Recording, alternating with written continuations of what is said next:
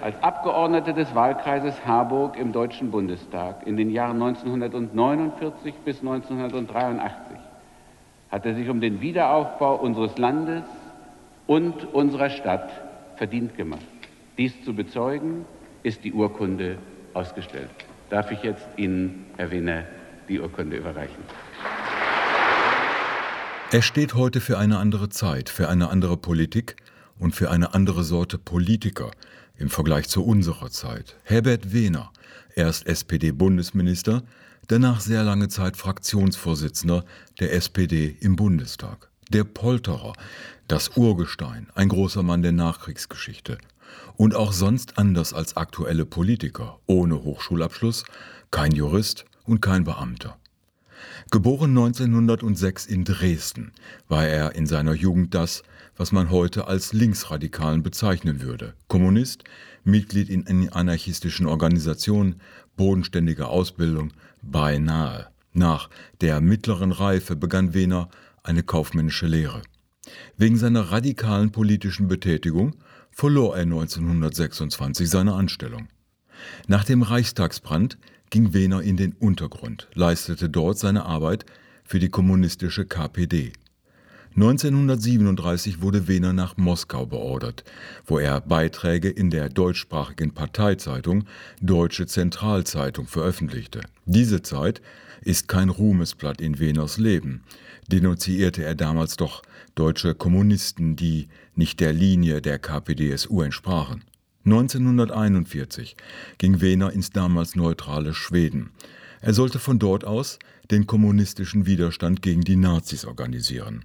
1942 wurde er in Stockholm verhaftet und wegen Spionage verurteilt. In dieser Zeit brach Wehner mit dem Kommunismus.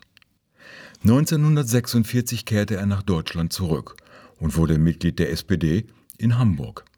Bei der Bundestagswahl 1949 als Abgeordneter für den Wahlkreis 7 in den Deutschen Bundestag gewählt. Im Kabinett der Großen Koalition unter Bundeskanzler Kurt Georg Kiesinger wurde Wehner 1966 Bundesminister für gesamtdeutsche Fragen. Mit dem Ende dieser Regierung wechselte er an die Parteispitze. Von 1969 bis 1983 führte er die Fraktion im Deutschen Bundestag. Aus Alters- und Gesundheitsgründen kandidierte er danach nicht mehr für den Bundestag. Aber Herbert Wehner sind nicht diese biografischen Dinge. Ich bin es gewohnt, ausgepfiffen und niedergebrüllt und geschlagen zu werden. Dessen schäme ich mich nicht. Es werden sich andere einmal dafür schämen müssen. Für die Deutschen so viel wie möglich von Deutschland zu retten. Das ist die Aufgabe, der ich mich durch Eid verpflichtet habe und auch nicht durch Geschrei und Misstrauen davon abbringen werde.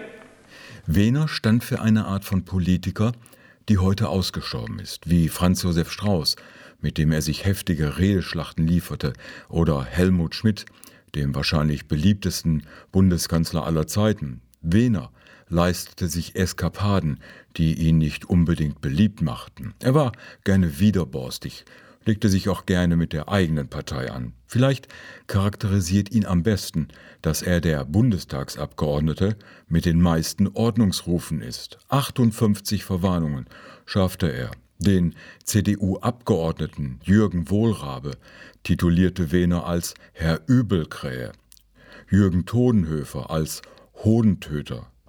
Franz Josef Zebisch empfahl Wehner, sich in Genosse Arschloch umzubenennen. Doch eines war Wehner auch. Glaubhaft, kämpferisch, ehrlich. Er starb am 19. Januar 1990 an den Folgen seiner Zuckerkrankheit.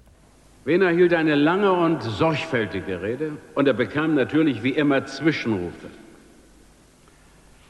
Und einem hat er geantwortet, ich zitiere aus dem Protokoll, man kann Respekt und sogar menschliche Zuneigung zu jemandem haben, mit dem einen sonst nicht viel verbindet, als die Vorstellung von der Sauberkeit, von der Integrität der Person.